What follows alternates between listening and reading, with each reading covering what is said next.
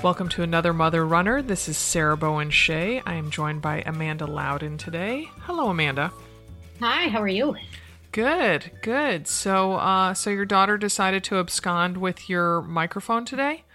Of course she did. I just realized bad timing. But yeah, so I think she's using it for some sort of debate in one of her classes today. So it was nice of her. Oh my gosh. And then are there like cockatoos or something in the background? Like that sounds like... Those are outdoor birds. I think they're blue jays. My window's open because it's lovely here, so maybe I could shut the window and make them a little bit. That is so funny. It always reminds me of we had this guest Katie Arnold on the podcast, who was a contributor for Tales from Another Mother Runner, and honestly, it was like she was Snow White with birds twittering around her head. It was so funny. Well, I think the blue jay fighting just ended, so maybe we'll have peace. Oh, good. So, what you working on these days? What articles? I have a cool one coming out in a couple of days for Outside about a runner named Maureen Wilton Mancuso. She's Canadian, and she's this little-known crazy story. Back when Kathrine Switzer ran Boston for the first time, 2 weeks later, a 13-year-old girl up in Canada jumped into a marathon and set a world record.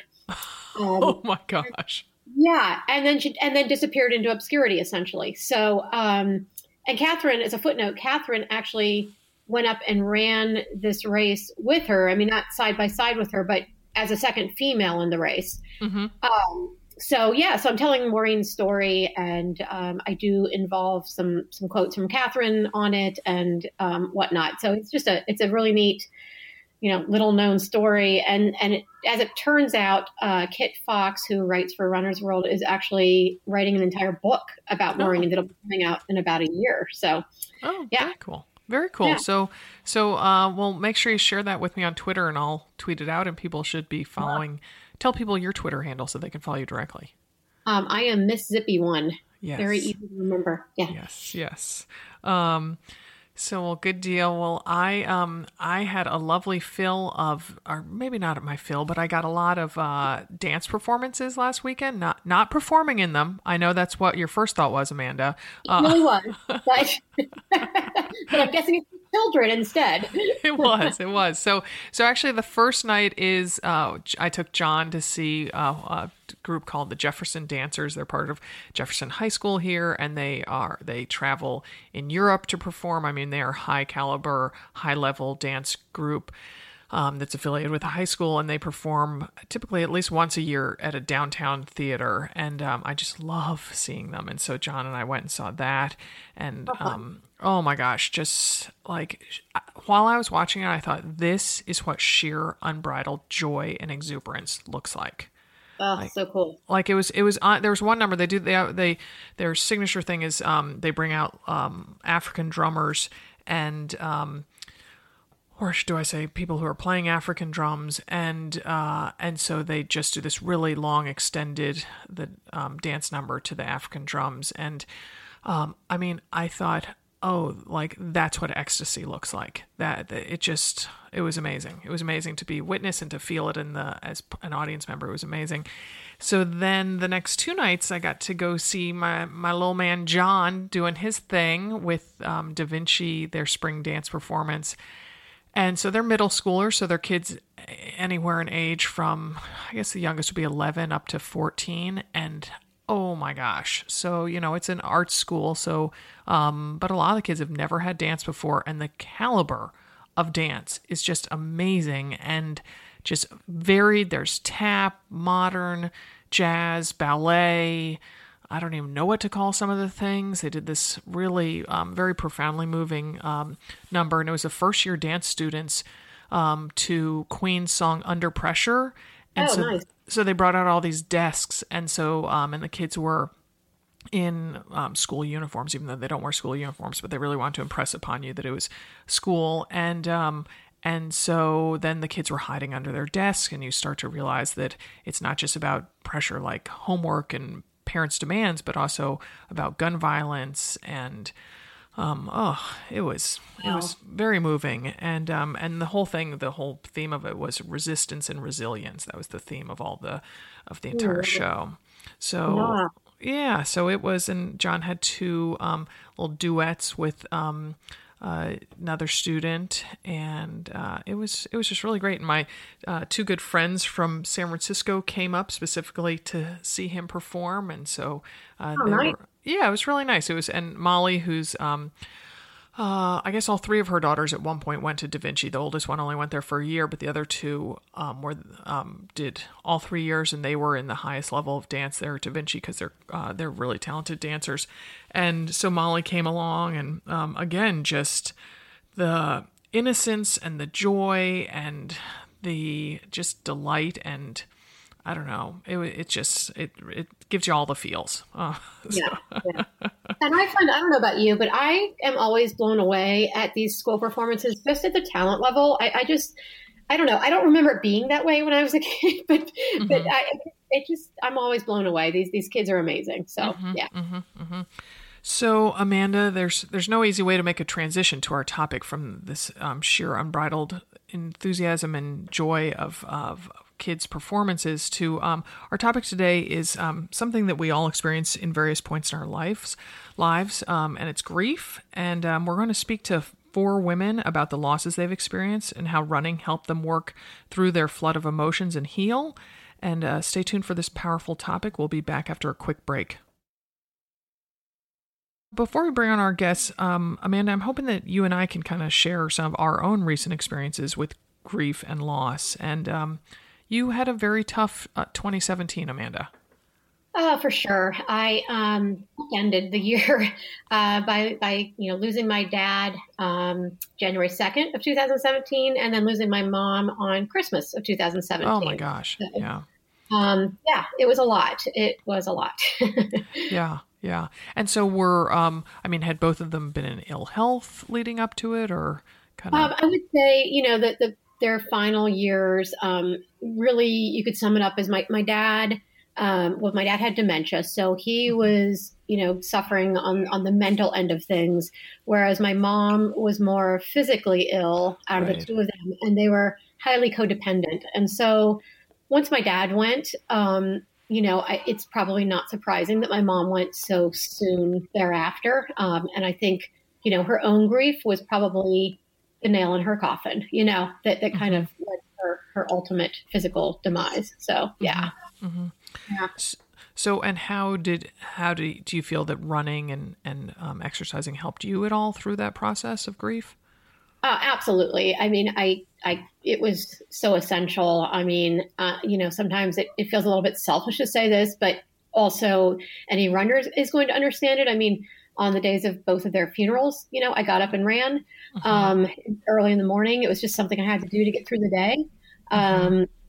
I still, I have this weird connection to my dad I can remember the day after he passed. I went out for a run early morning and the sun came up and it was just this brilliant, brilliant sky. And, and I felt like it was my dad kind of reaching out to me. And I still, when I'm out running, and I'm getting choked up, but when I'm out running and I see a sunrise like that, I feel a connection to my dad. It's powerful, and I can't imagine not having that method for processing the grief. Yeah. And I think exercising opens you up to feeling those things, that, I don't know, maybe if you were driving on a road trip or something and you caught the sunrise, I wonder whether it would have the same impact. Agree. Yeah. Agree. Yeah. And yeah, there's definitely something about being out there. And I think sometimes being out there by yourself even, and being able to just focus and center and notice these things, these messages that are being sent to you, I guess. Yeah. Yeah. Yeah. So, we've talked about before, I mean, my parents are old, and I know that, that the situation that you had last year is very, going to be in my future, any day now. So, I even though I was not good about communicating to you, I was thinking about you a lot, Amanda. So, I am fortunate to still have both my parents with me, but I had a loss, about, 3 months ago, I guess now, my good friend, and I talked about it once on the podcast, once or twice, my good friend Andrew Tillen, who was a longtime contributor for Outside Magazine. He was killed while he was on the side of the road during a bike ride. He was changing a flat tire. And so I had known Andrew for several decades. We worked together a long time ago and just had stayed in really good touch. And thankfully, the Another Mother Runner business brought me to Texas several times, where he ended up living in Austin. And so got to see him there for work. And so I was pleased I got to see him a lot. And we talked on the phone. He and I had kind of parallel work experience. He and a business partner started this thing called the Masters Athlete. And and his business partner is this guy, Bob. And he and Bob there were a lot of parallels between him and those two and Dimity and me. And, the Masters Athlete is kind of like Another Mother Runner, but for, Masters athletes, people over 40, both men and women. And so we talked a lot about work stuff too in the past couple of years. And so Andrew was a huge cyclist, just very, very passionate cyclist. And so I really feel very close to, I've been doing a lot of Cycle Bar lately, and talking about kind of when all the distractions and you're sweating, you can kind of get more in tune to that. And I just feel so close to Andrew during Cycle Bar classes. And like when I'm trying to push really hard, I envision his face, and I, like a couple times been like, okay, Andrew, help me out on this, this quote unquote hill, and, Cycle Bar, like a lot of, cycling classes has a lot of times will have you do kind of focus on your intentions and, or do a whole song where you don't look at the monitor and there's really no cueing or anything like that. And oh my gosh, I just always picture Andrew's face and really kind of try to reach out and experience him in that moment. So, So this all brings up that I think this is going to be kind of a tough episode. So we have a box of tissues handy, and, I mean, and I think, one of my lessons, through grief and something that I think people who haven't been through it don't understand yet is that I think everyone thinks that, getting through the funeral and that kind of thing is the hard part. And it's just not, it follows you and it sneaks up on you, and it's a long process. And I think, we all need to be able to give ourselves the grace to feel it and process it and reach out when we need to and do what we need to do and keep doing, to stay, to work through it, I guess. So, yeah. Yes. So, well, let's bring on our first guest, who is Marge Shoup, a longtime listener of the podcast, who is striving to be a mother runner in the most literal sense of those words. Sadly, she's had 2 miscarriages. Welcome to the pod, Marge. Thank you. And I just also learned yesterday, you live very close to here. I should have had you in studio. I do. I didn't want to be presumptuous and be like, "Hey, invite me over." No, I wish you. I wish you had. I love having guests in studio. So, yeah. So Marge, tell us a little bit about your running background. So I've been running since I think 2015. Mm-hmm. I always wanted to be a runner. I tried to do cross country in high school. I think that was mostly to chase boys around. Literally. Uh-huh. Yeah. In college, we'd run to Starbucks, and that was like the extent of our running. But something just kind of clicked with me in 2015, and I kind of set myself a goal. I wanted to run a race every month. So I kind of culminated that year in running the Portland Marathon. And then I just haven't stopped running since. So I Galloway methoded my way through that marathon. And now I've transitioned to mostly running. So I do a handful of half marathons every year, a lot of 5K and 10Ks. And it's something stuck with me in 2015. So I've been running ever since. Wait, so you went from not being a runner to running a marathon 10 months later? Yeah, I mean, I'd always kind of tried to run. I'd go out and run 2 or 3 miles, but I just kept kind of gaining distance throughout that year, and I hit some half marathon goals, and I had another friend who had a bucket list item to run a marathon, so we both signed up for Portland. We did a marathon training group through a running store locally, and, just kind of went for it. Wow. Awesome. So, all right. So now for the tough question. So please share with us about your miscarriages. So about actually right after I completed that Portland Marathon, my husband and I kind of said, you know, now's the time. Let's start trying to get pregnant. And we didn't get pregnant. So about a year and a half later, March 2017, we finally got that positive pregnancy test. We were so excited. About a week and a half later, I ended up miscarrying that pregnancy naturally. And, you know, you don't expect that out of your first pregnancy. So we were shocked, but then you go and talk to the doctors and they try and reassure you that it's super common. You know, the doctor actually told me in that appointment, I wouldn't be surprised if you were back here within 4 months with another pregnancy. So, you know, we tried to still remain hopeful, I guess. And the doctor was right. 2 months later, I was pregnant again. And, you know, I was trying to be cautiously optimistic after our first experience. But you pass that point of the first miscarriage and you start to get a little more hopeful. And as the days go by, you're kind of getting more enthusiastic and kind of gaining that hope. So we went to our first, what was supposed to be our first ultrasound appointment. And, you know, the doctor gets the Doppler out and is looking for the heartbeat and says, you know, something doesn't look right. And, you know, we both allowed ourselves to kind of start to get excited. We were going to see our baby for the first time. So that was really, really hard. It hit me the first time. It's like the doctors were so positive about it that I hadn't allowed myself to get super upset. But that second time was really, really hard. And it took a lot out of me. And I feel like I just kind of fell apart.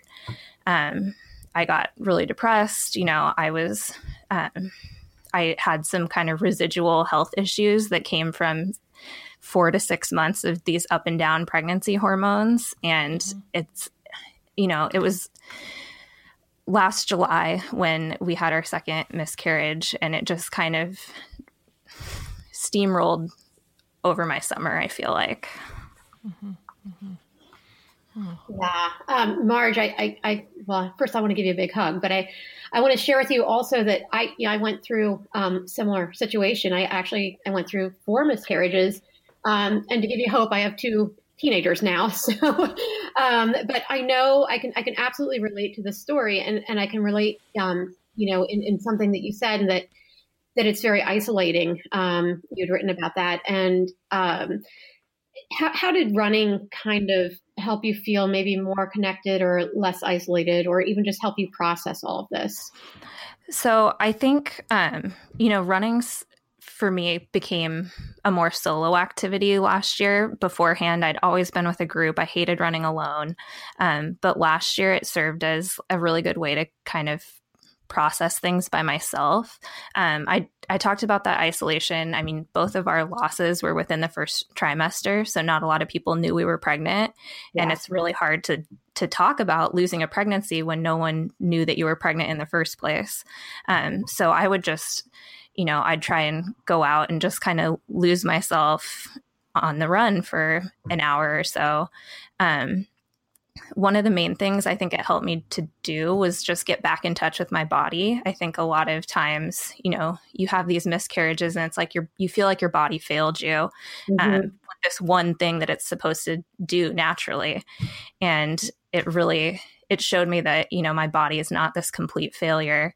I mentioned like I had some of these residual health problems, and I was honestly really nervous about getting back into running just because I had these kind of residual issues. And, you know, my husband was like, "You're not going far from home. If you need me to come pick you up because you're not feeling well, I can come pick you up. Just get out there because, you know, you're going to feel better when you come back." And that really proved to be true. So I think that was the main thing that really, it just helped me kind of realize that my body is not a failure, I guess. Yeah. It's great. It's great he understood that and supported you in that way. Yeah. Well, and he knows I'm always, I mean, even if I complain about getting out there, I'm going to feel better on the flip side when I come back. So, you know, I might have grumbled about it, but he was right. Yeah. So you wrote in an email to me that you have spent much of the last 12 months trying to get, quote, comfortable with being uncomfortable in order to approach future pregnancies with a healthy outlook, and how this mantra flows seamlessly into running as well. So talk to us about that. So the whole comfortable with being uncomfortable thing, one of the things that my therapist had told me to do, because I advocate therapy for everyone, but it was really helpful to me after these losses. She had me start listening to these 5-minute like YouTube meditations. And a lot of those meditations were focused on, I was dealing with a lot of anxiety. It's like once I moved past some of the depression, I moved into this period of just extreme anxiety. So a lot of these little meditations were for calming you down. And a lot of them involve, you know, recognize if you're feeling anxious, recognize that about your body, and just keep moving, like let it go. And that was a good thing for me for running. So I was listening to these meditations at night, and then I noticed just kind of naturally it flowed into my running. I feel like I'd always been kind of a timid runner. As soon as I started getting uncomfortable, like, oh, my stomach hurts or my legs feel really heavy, I'd usually just quit, honestly. I'd be like, oh, well, guess I'm done for the day. And it's like something with those meditations really resonated with me. So I'd start recognizing these feelings like, oh, this run feels really challenging, but I can keep going. And so it's like recognizing like you're uncomfortable, but that's okay. And I think that's really, I'm hoping in, you know, God willing, like a future pregnancy, something that I can keep with me, because I don't think I'm ever going to be able to feel comfortable being pregnant now. I'm never going to have that, like, oh, I'm so excited feeling. I kind of lost that after these miscarriages, but I'm going to be uncomfortable, and that's okay. You know, I can still push through. I can recognize that I'm uncomfortable, and just keep moving through that. You know, it's not a game ender. And now, I mean, with the running, I feel like I'm trying to think of a good adjective for it. I just feel a lot more free when I run. I've definitely improved as a runner in the last year. I mean, I've PR'd in the 5K, the 10K, and the half marathon since all of this happened. And so I don't know. I can never say like, oh, I'm so thankful that this happened, but I think it did helped me after a long time and a lot of healing kind of shift my mindset to this more free, you know, comfortable with the uncomfortable. That's the best way I can put it, I guess. Uh-huh. Uh-huh. That's fantastic. And you kind of answered my next question for you, which was, you know, moving forward, you know, how you're approaching racing and running with, you know, with the fact that, you know, you're probably going to be trying to get pregnant again. And how are you making that all work and, you know, and feeling uncomfortable with, again, that's kind of, you know, an uncomfortable space, trying to figure out how it all fits together. I think anyone that's trying to get pregnant kind of knows, you know, you start to get into this weird headspace where you feel like you're planning your life around it sometimes. Mm-hmm. So the one thing I haven't done is sign up for another marathon, because I don't want to make that commitment not knowing, you know, am I going to be pregnant in 6 months, in 9 months? But in the meantime, I'm signing up for little races, and I'm just running harder than I was before. So I'm not necessarily like going for PRs, but I'm just looking at, I guess I can use the 5K I did in March as an example. I wanted to PR, but I wasn't necessarily training for one. And I felt uncomfortable most of the race because it was a 5K and I went out fast. And, you know, the last mile I was really starting to drag, and I just kind of pushed through it until I ended up having like a 2-minute PR. And so I think... now I feel like I'm starting to ramble a little bit, but I'm just doing what I can in the time that I have. So, you know, in this moment, I feel okay. I can run, I'm going to run. And I'm just trying to keep that mindset until I get to a point where, you know, maybe I'm pregnant and I can't run as fast or as hard, or I can't train for that PR. And it's more about just staying healthy. So I'm doing what I can when I can and trying to keep that mindset going forward. That's great. That's great. Sounds very healthy to me. Yeah. Yeah. So as you've mentioned, and we all know, miscarriages are incredibly common. So what advice can you share with women who find themselves in your shoes? I think, and I'm better at saying this than doing this, but I'm hoping that this experience podcasting with you guys helps. You know, don't be afraid to talk to people. There's so many of us who have had miscarriages that you're going to find someone that resonates with your story. And there's other people that are probably feeling exactly what you're feeling, especially if you're feeling alone or feeling like you can't talk to someone. You know, your cube mate down the hall at the office might be feeling the exact same thing. And I'm not saying go and, you know, spout your story to everyone, you know, use your best judgment, but don't be afraid to share what's happened with your life. I think that's the biggest takeaway for me is, like, I've learned, you know, through telling people that I'm close to that, you know, they've either had a miscarriage or they know someone who has. And so it's so common, but the way that we don't talk about it can be so isolating. So just don't be afraid to share your story with people. And then don't be afraid to be open with your doctors. You know, my doctors have been all super helpful, and you know, a lot of times you'll have to push for answers on your own, and that's okay. You know, if that's a priority for you, make the time to do it. And I don't know if you want to emphasize again that how helpful talk therapy has been for you.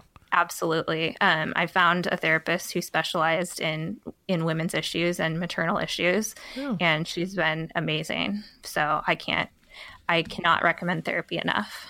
Oh, that's great. I'm glad you found someone who specializes in that and who can really hear what you're saying. That's wonderful. So thank you so much for sharing with us, Marge, and I hope our paths cross here in Portland.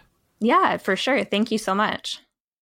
Our next guest is Patty Cruz, a mother runner of two sons who has been through more than her fair share of grief. Patty lost her dad quickly to cancer, then her mom was diagnosed with early onset Alzheimer's. She also lived through the loss of a baby within all that grief. Patty lives in Philadelphia and writes about her life on a blog called tryingforjoy.com. We appreciate you joining us, Patty. Sure. Thank you for having me. So let's start with a simple question. How old are your two sons? My oldest is 5, and he would like to think that he is the fastest runner ever. And my youngest is 1.5.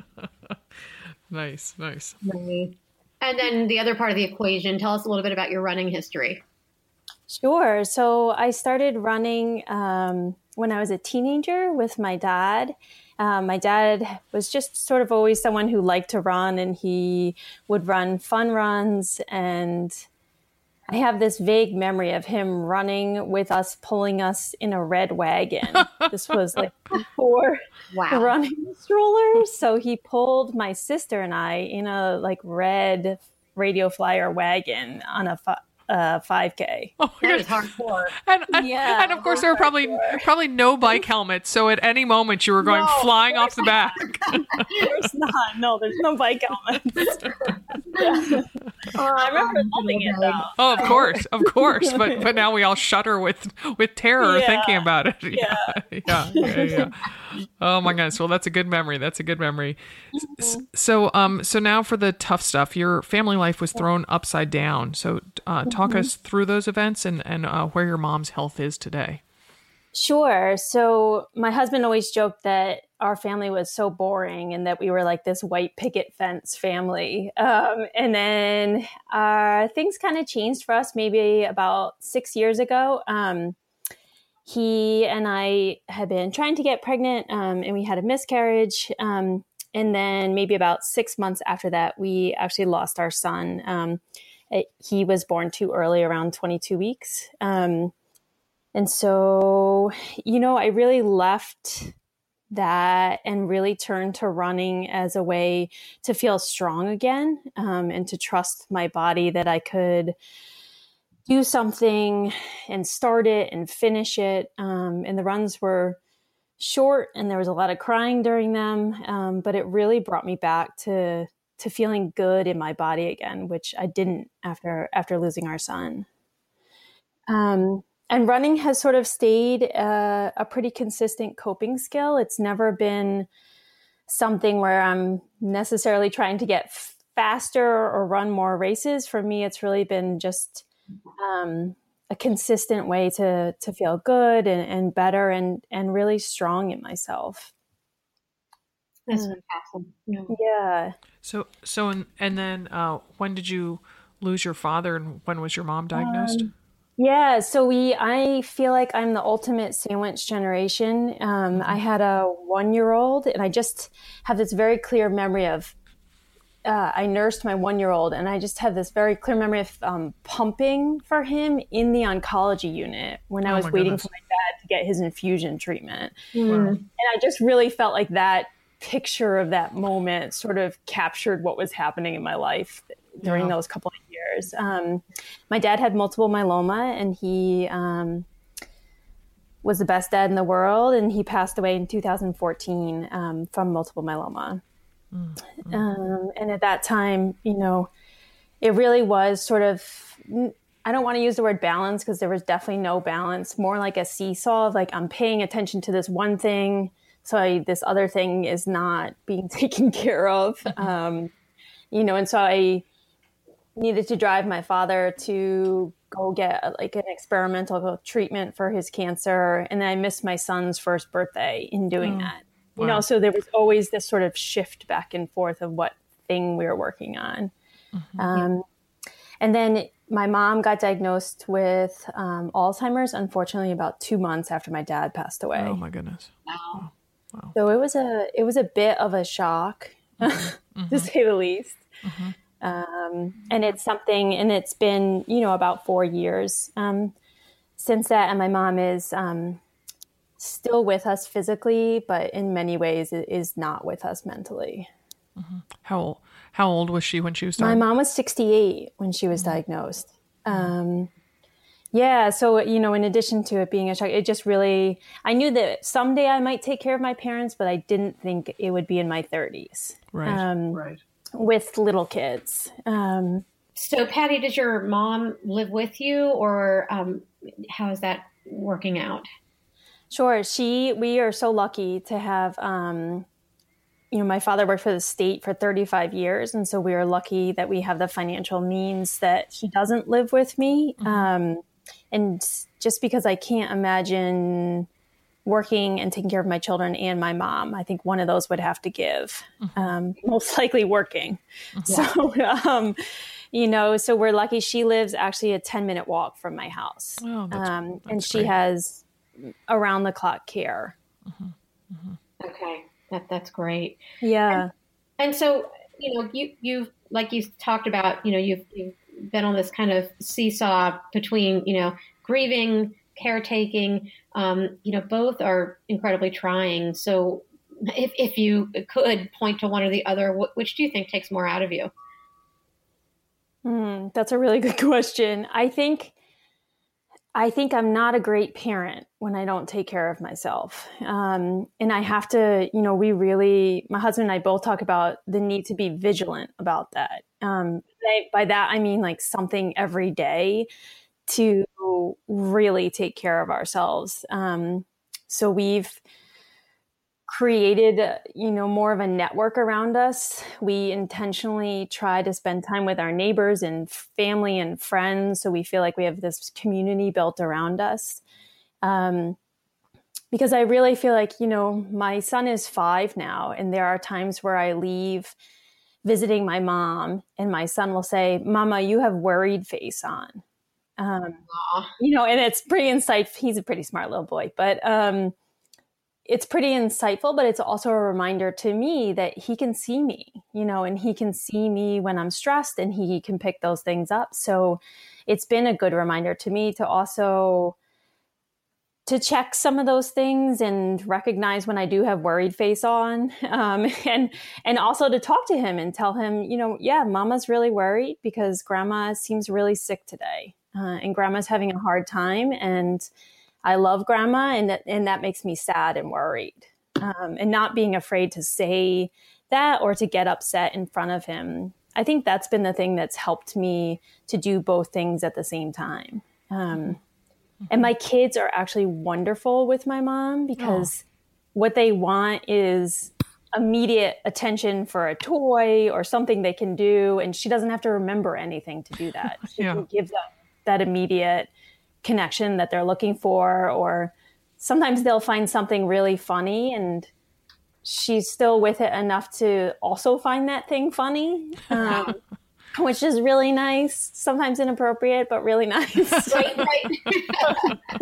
But, having lost a parent to dementia, I can relate to that. Yeah, it's just like, you know, I think if you really feel the weight of how bad Alzheimer's is all the time, it's terrible. You know, so we have to laugh at some of these things and say, like, you know, they're ridiculous, but they might be funny also a little bit. Absolutely. Yeah. So, Patty, you wrote a beautiful blog post about why you cry when you run, an action I suspect so many listeners can relate to. And I want to read an excerpt from that post, and it's a little bit long, so everybody hang with me. At some point in every run, the constant thoughts stop, and I have a few moments of mental stillness. It happens at yoga too. It usually takes me the whole class to get there. And then, in that still mental moment, feet pounding the pavement, I let myself feel what it is to grieve for something lost. I can feel the weight of forever. And the tears I thought were packed away are right back, hot and burning and awesome. I am not afraid of this. I hope for it. So, first of all, that's very powerful. So, kudos on your writing skill, being able to sum up those feelings and emotions that are as they're happening. So my question for you is, why do you hope for it? Oh, for me, it feels like such a release. I feel like I work outside of the home and spend a lot of times with my kids, and there's a lot of time during my regular life where I don't get to release what's bothering me or what I'm holding in. And a lot of times just because I'm busy and I don't have maybe the luxury of 20 minutes to sit down and get upset, or be by myself. But when I'm running, you know, I just go out the door and say, I'm going for a run, and that time period is mine. And most of the time I do go for a run, but you know, sometimes I might just walk around the block or do what makes sense to me. And I think to have that really protected time to let some of that sadness and grief out is a luxury to me. You know, and just to really feel like for a couple minutes, I'm just going to think about me and how it's impacting me. Because I think it's too easy to sort of hold it all in and say, I'm just going to keep going. And I think that's probably my tendency. In my family growing up, we didn't talk a lot about feelings, which I didn't really realize was an unusual thing until I met other families. But, you know, that's just not what we did. We just sort of handled it and moved on. And so it's nice to have that space. And I don't know if there's like a chemical brain thing happening where it just feels more free, but I really just feel like it's my own time to let some of that out. Yeah. And you also mentioned that you tried meditation. Yeah. So it's really hard. Talk about that a little bit. How did meditation? I found it so hard. So I started doing, you know, like a meditation app that I was trying to do a whole giant 3 minutes of meditation, which sounds really embarrassingly short, but I found it very difficult to really sit still and do nothing else besides that. You know, and I think that's probably why it takes me the whole yoga class to get to that point, because I feel like, okay, now I exhausted my body and my mind can then let go. And for the meditation, it's still a challenge. I still do it. I'm up to 4 minutes sometimes. So that's pretty good. But it's definitely still a challenge for me to do. And I think sometimes I wrote about it on another blog that a friend of mine and I, we talk about grief as like a burrito. We call it this burrito theory, that you wrap it all up really tight inside the burrito. And if you open the burrito, it's going to be a huge mess in a minute. You have to like keep it all rolled up, or otherwise it's going to explode everywhere. And you know, most days I don't feel that heavy of the grief right now. But I did. And I remember that for a long time, feeling like if someone just like pokes me, this burrito thing is going to explode full of all this grief that's going to come out.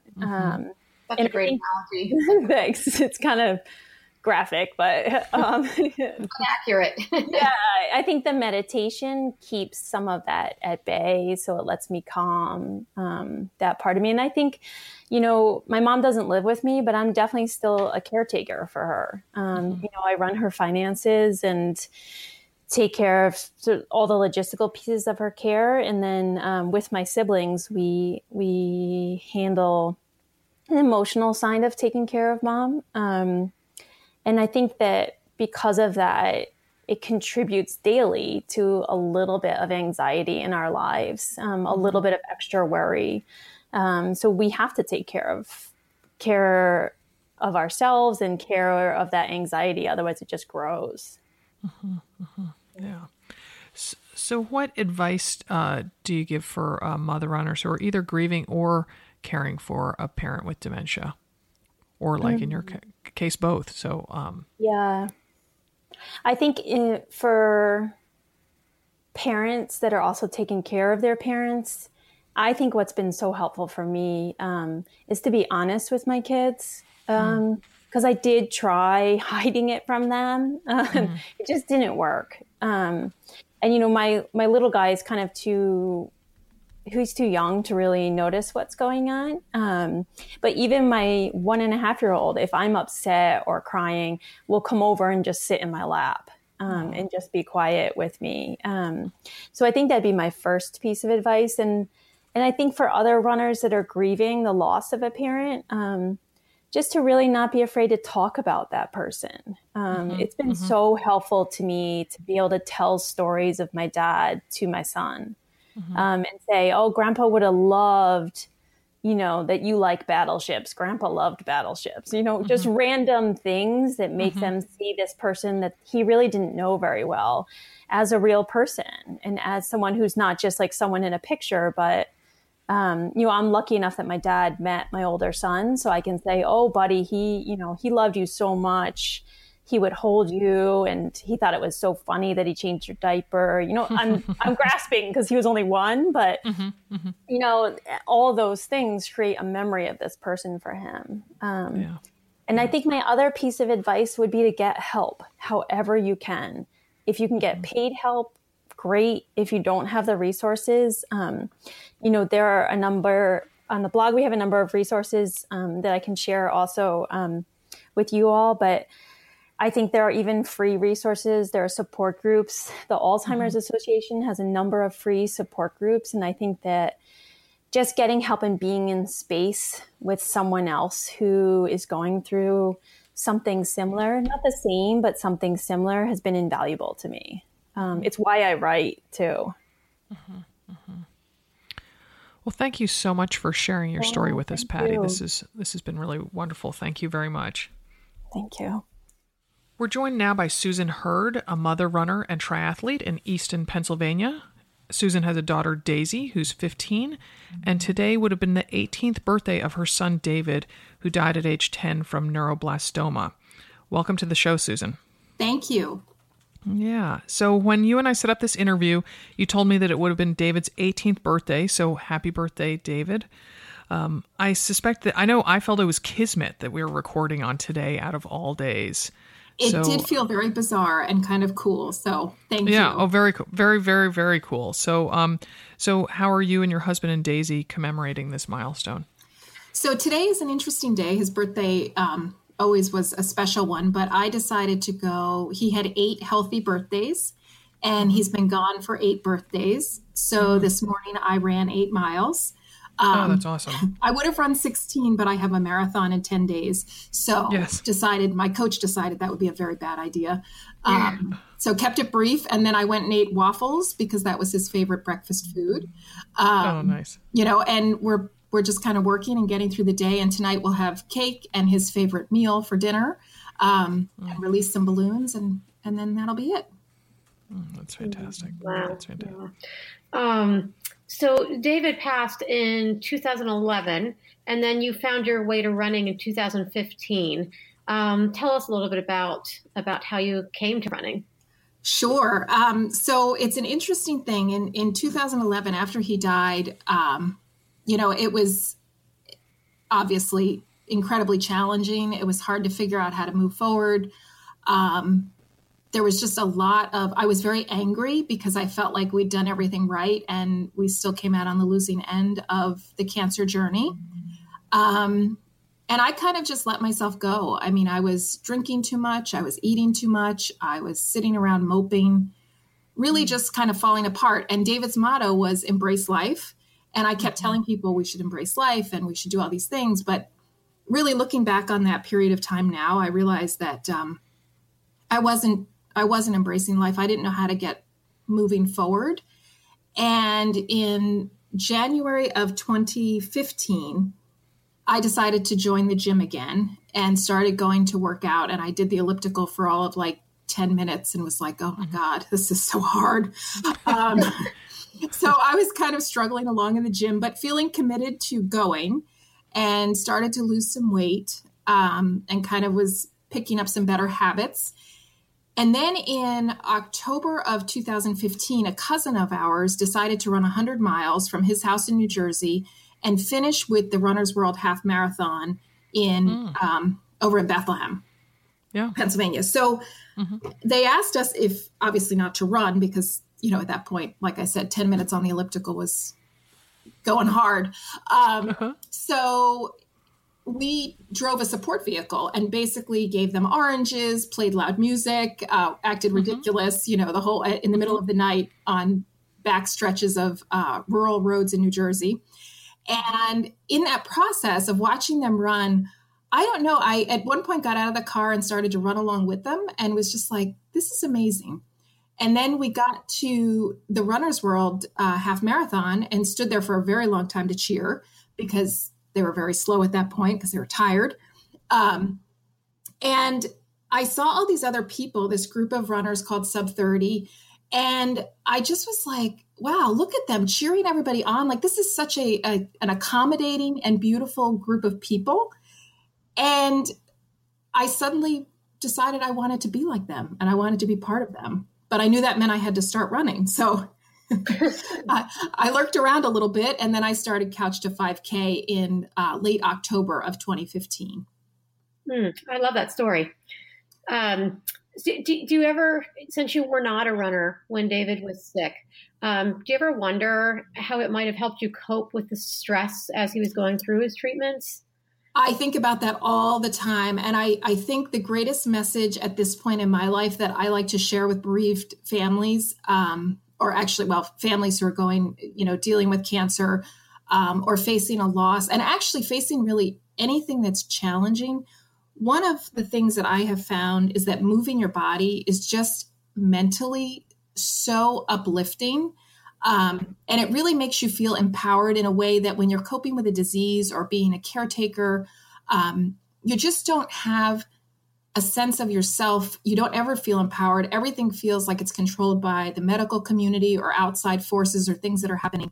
And running really just helps to center you and give you a place of I'm in control of this hour or 4 that I'm running, and I am managing this time for me. And I think it would have helped me tremendously if I had done, especially running. I think running especially, I've picked up a few other sports along the way here, but I think there's something special about running, for sure.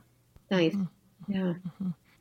So your son's requests, I know from reading Facebook posts that you've done and some media coverage of you, that your son's requests guide so much of what you're doing today, from fundraising to writing a book.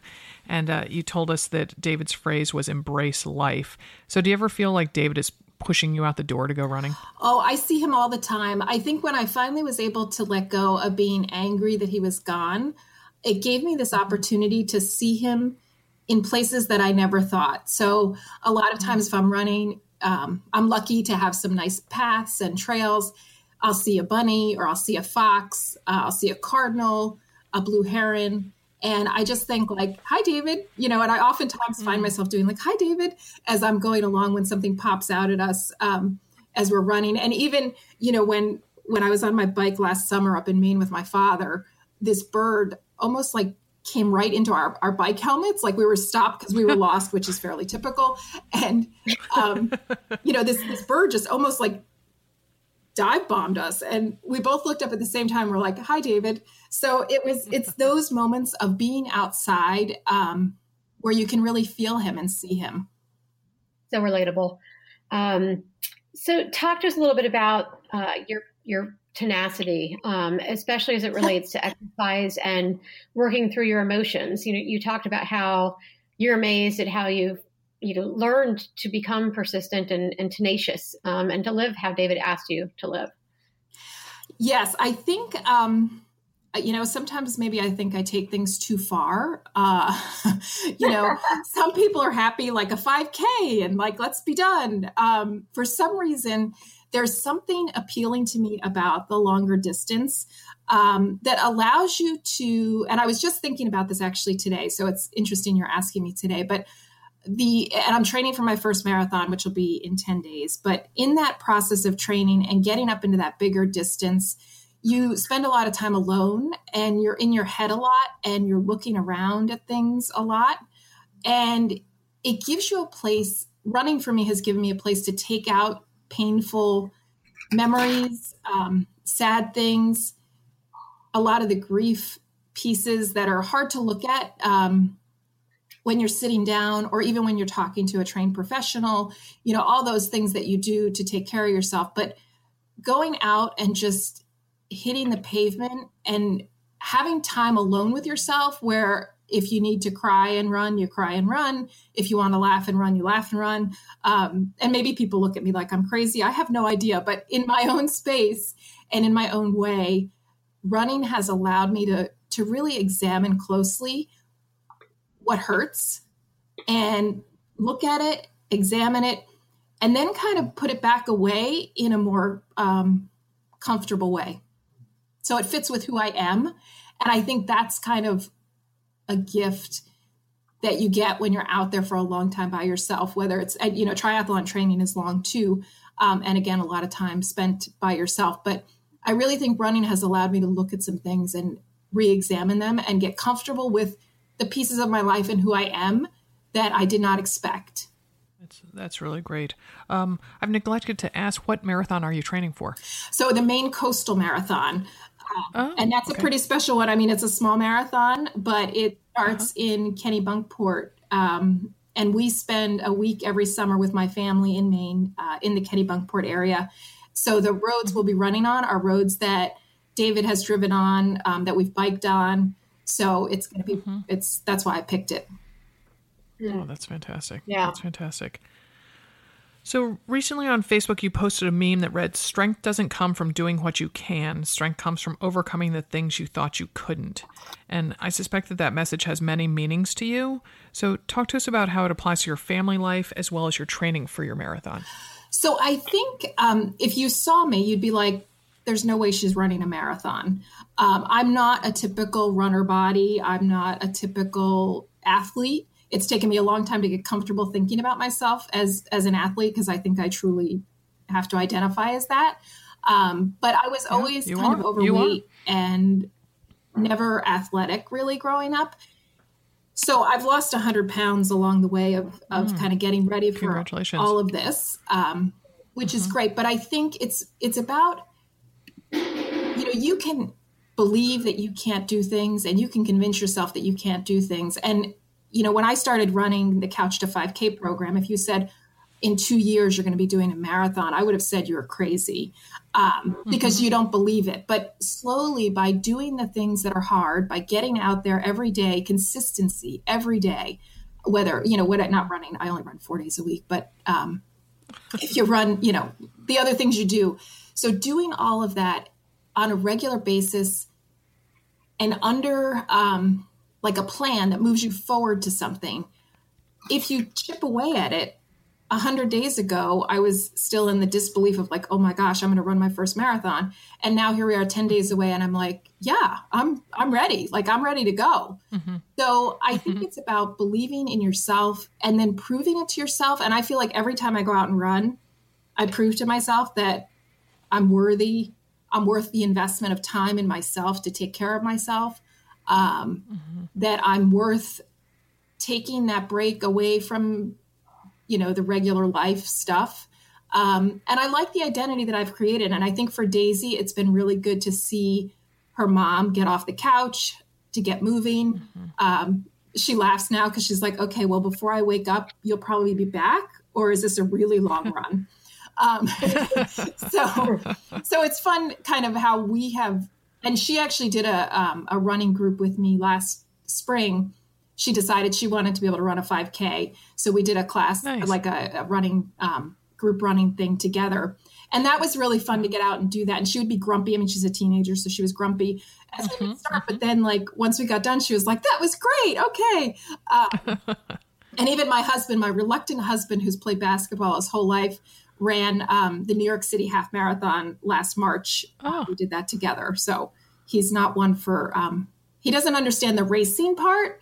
I love and thrive on the people and the excitement of a race, but he's just like, yeah, I like to run, but I don't think I like all that anxiety of, you know, being somewhere on time. That's not really his thing, you know, and doing it on somebody else's, you know, time frame. Yeah, sure. So you sound to me like you're pretty much in the right headspace going into this marathon, and feeling pretty good about it. Would you say that's the case? I would. I feel like, to be honest with you, I think the training to get ready for a marathon is where all the hard work is now. And having not run one, I could be totally speaking out of turn, but we'll ask you again at mile 22. Yeah, okay, exactly. Yeah, check back at mile 22. But I feel like, you know, you go through so much in trying to get ready. And I remember my first attempt at 18 miles, my feet felt like they were on fire. And I said to my running partner, I'm like, I literally cannot keep moving. Like, my feet are on fire. And there was this whole concern about, is it that plantar fasciitis, you know, what's happening? And I don't really know what happened. I think it might've been maybe too much running for, you know, too many weeks in a row. I have no idea, but I got past that. And like, it's that getting past those hurdles, getting up to the 20 miles, you know, kind of moving yourself through all that. So like mentally now I feel like, yeah, bring it on. I am ready. And I'm ready to really enjoy the experience of getting to do it. Because I am saying to people that I'm going to do this one time. I don't think I'm going to do this again. But I want to enjoy the experience. And I feel like I've done everything I can to prepare, to get myself ready. Well, that's excellent. Awesome. Good luck to you. Yeah. Thank you. Yeah. Yeah. Yeah, definitely let us know how it goes. Yeah. And thank you so much for joining us, Susan, on this very special day. Thank you so much for having me. Our final guest is Gina Ebeling, a Bellingham, Washington mom of a 7-year-old daughter. Gina is a running coach and one of our 33 BAM ambassadors. In January of 2017, Gina's husband died suddenly. Thank you so much for joining us, Gina. Hi, Sarah. Hi, Amanda. Hi. I'm going to start by easing you in. So why don't you tell us a little bit about your running history? Sure. So I have just been running for 5 years. I'm a very new runner. And I actually started running because of my husband. We were living in Connecticut at the time, so we were on the East Coast, and the day of the Boston Marathon bombings, he came home from work. He was like not a runner. He was like an athlete in high school, but not super active at the time. And he came home and declared that he was going to qualify for Boston. So I didn't really know what that meant, but I knew that it was a marathon, and I'd obviously had been watching the news, and it was quite a pretty awful tragedy. So I never doubted him, because he had a lot of big goals and dreams. And so I just kind of said, sure, why don't you maybe start running around the block or something. And, so he did. So I started running a month after him. At the time, my daughter was 2.5 years old. So I was needing some me time. And so I kind of just wanted to literally run away sometimes. So I put on my running shoes and I realized that I could actually run. I didn't grow up an athlete. In fact, my mother used to just tell me we weren't made to be runners in our family because we just got red in the face. So I was oh, okay. So, but I always kind of secretly wanted to do it. So I just started running and I ran my first 5K 6 weeks after that in the disgusting humid East Coast weather. And then my husband signed up for the Philly Marathon that fall and somehow convinced me to sign up for the half. And that's really where it started and have been running ever since. Wow. So, spoiler alert to let people know, your husband not only qualified, then he ran Boston 2016, which is amazing. I think we need to take a little sidebar and you tell us how he did that, because that's worth bragging about. He was superhuman. I don't know. He became this amazing marathon runner. He also became a pacer with Beast Pacing and help other people qualify for Boston as well.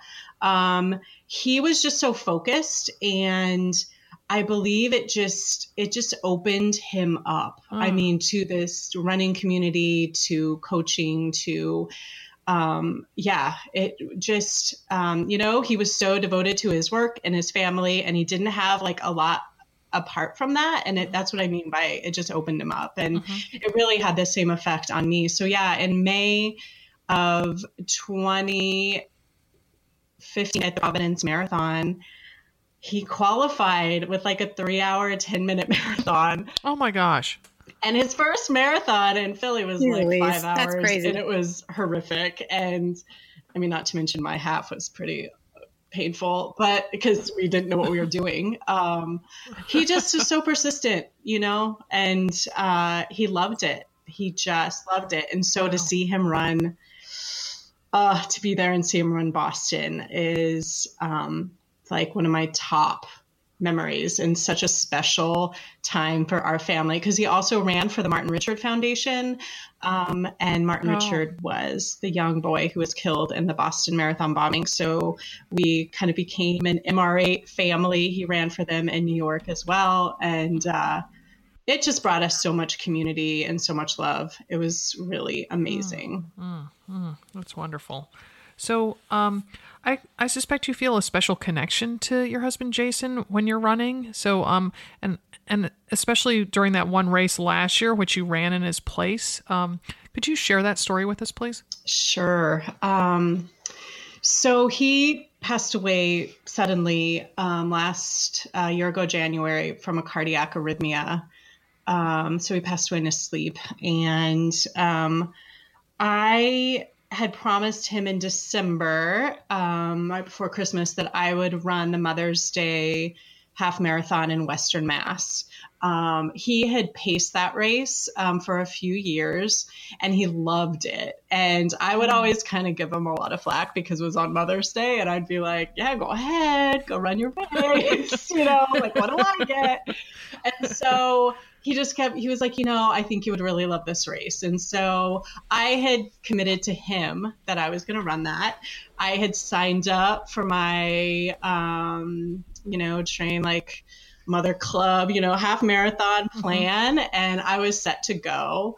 And then my world turned upside down in January, and I just didn't really I was just kind of frozen, like at a standstill. And I just felt this urge that I just had to run. And so I started training just a few weeks after he passed away, in the Connecticut winter. And thank God for my running partner, Jody, who was just amazing. And it was just therapy for me. It was just therapy to get out and run and be active. And so I ended up doing that Mother's Day race. My mother-in-law, she walked the half marathon for him. And then a lot of his cousins also ran the race. And a good friend of mine ran with me, who also was close with my husband. And, I had a PR, and I just had the best race of my life. Like it was just, I wasn't hurting, and I just kept running, and it was just felt so good. Mm.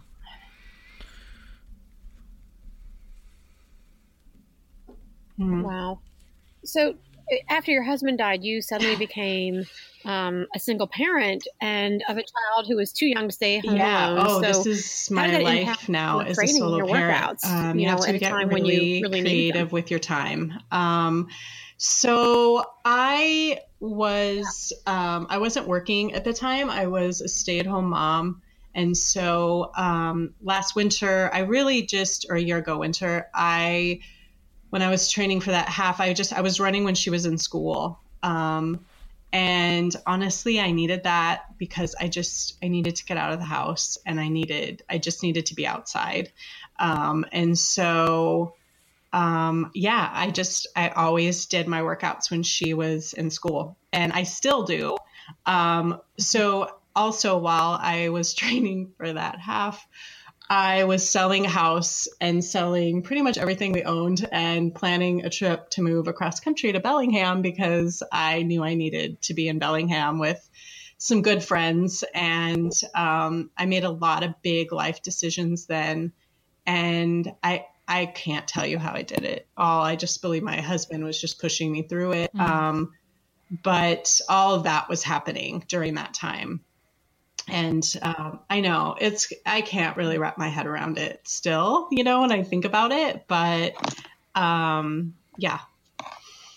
So you mentioned Bellingham, which is such a beautiful town up there up toward the Canadian border in Washington. And so given what I know about Bellingham and the fact that you're a running coach, I suspect you feel a great deal of support from the local running community there.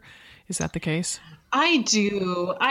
And I am I'm getting my coaching business started. Mm-hmm. And the whole community in general, I have to say, I left a really amazing supportive community in Connecticut, a small town that just wrapped their arms around us and loved us so much, especially during this time. And then moving here, the people are just so open, and they're just accepting and friendly that, and I'm also in a place where I'm just so open and vulnerable and wanting that community. And so they're incredible here, and oh my gosh, there are so many trails and it's so gorgeous. And so the whole time, I was getting ready to move, I just kept picturing myself here. I was just mountains, the trees, the water. I just kept saying that, mountains, trees, water.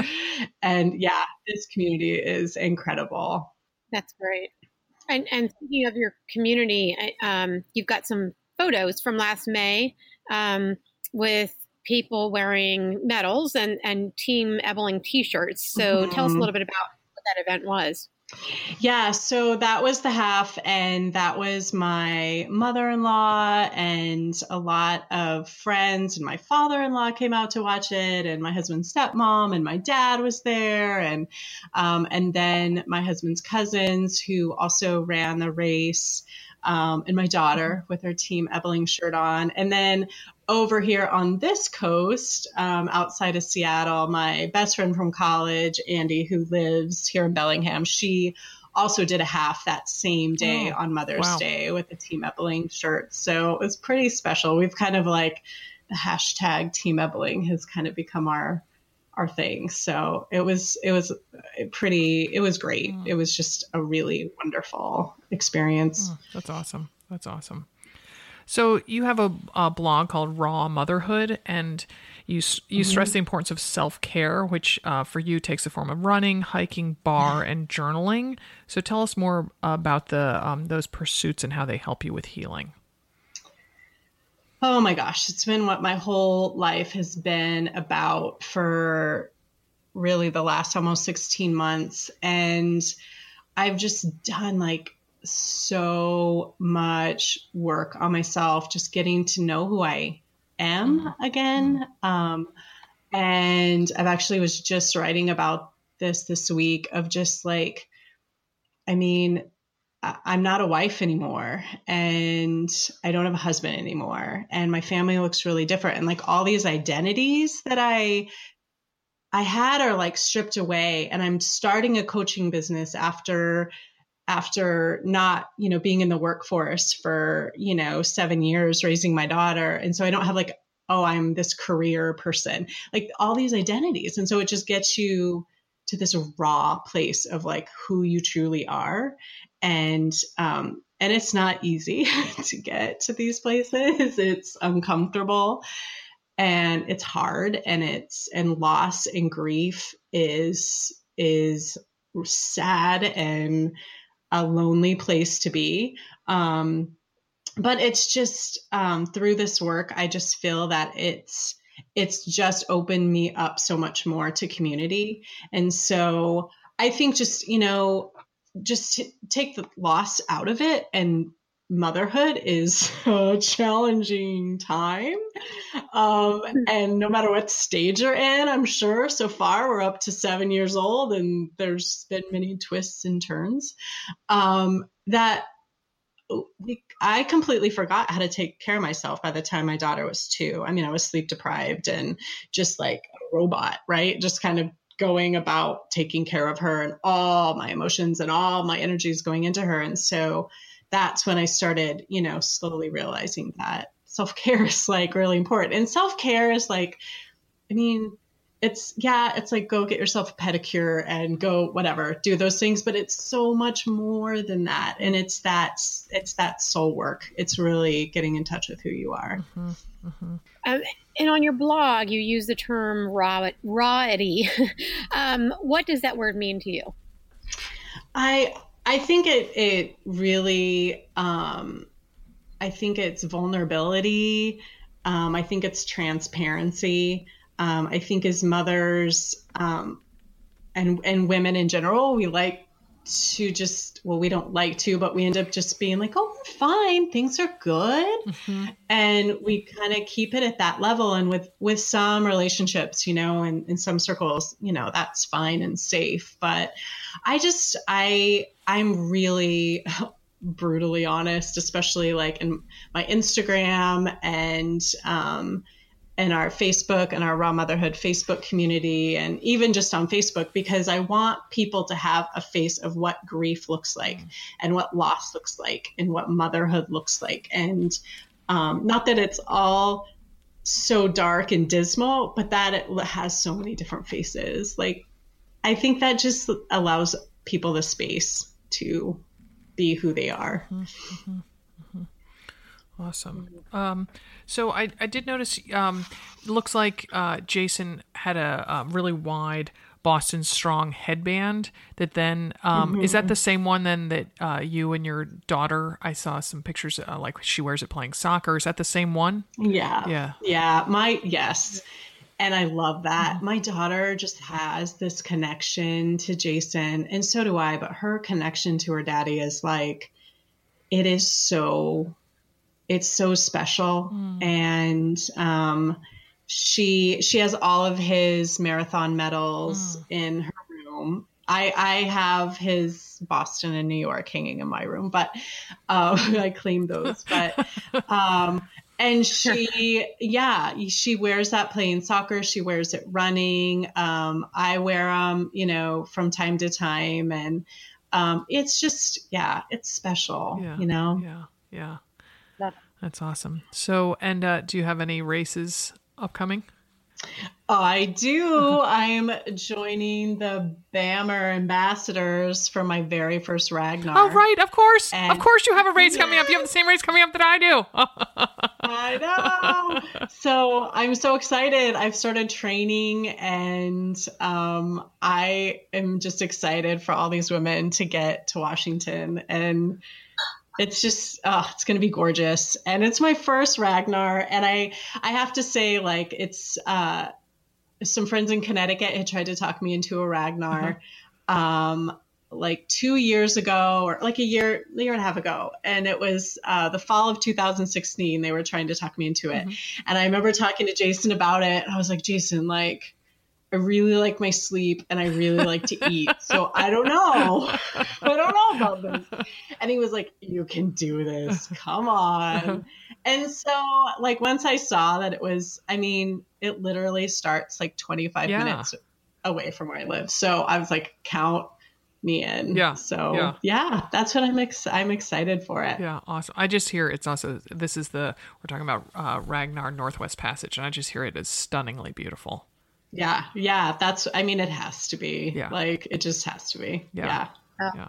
Love that. Have fun. Awesome. Awesome. Well, so great talking with you, Gina. I look forward to hanging out with you in July during that Ragnar, and thanks for sharing your story with us. Absolutely. Thank you so much. So those women were pretty amazing, and I am just bowled over by their strength and tenacity, and I feel, like a weakling compared to them. No, I mean, no.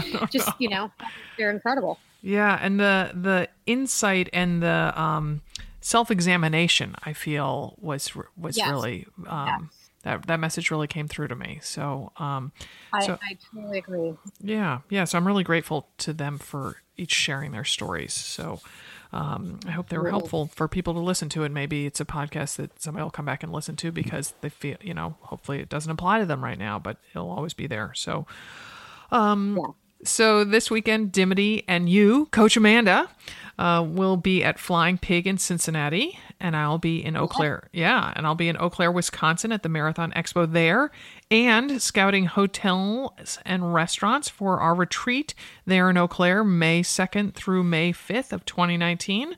So mark that on your calendar. I would suspect we'll be opening up registration, I would think probably in June. I'll put that as my goal, because I'm the person who does that. So, yep. And then the day before Mother's Day, I'll be at the Hippie Chick Half and Quarter Marathon just outside of Portland. I hope to see folks at those races, and I know Coach Amanda, you're looking forward to seeing people in Cincy. Absolutely. Yeah. So, and then speaking of Mother's Day, be sure to snag a limited edition Bammer box, either for yourself or a beloved mother runner in your life. It is jam-packed with Gooder polarized sunglasses, custom bib board bib holders, which is incredibly hard to say, but they're these cute little things that hold your bib on without magnets and without pins, Belega socks, a tube of Noon Immunity tablets, which are new product, Spenco insoles, and more. It is $70 worth of merch for just $40. Order at therunnerbox.com and click on limited edition boxes to find it there. Again, that's therunnerbox.com. Click on limited edition boxes to find it. This podcast was recorded in Portland, Oregon by Alex Ward of Sounds Like Pictures. Many happy miles.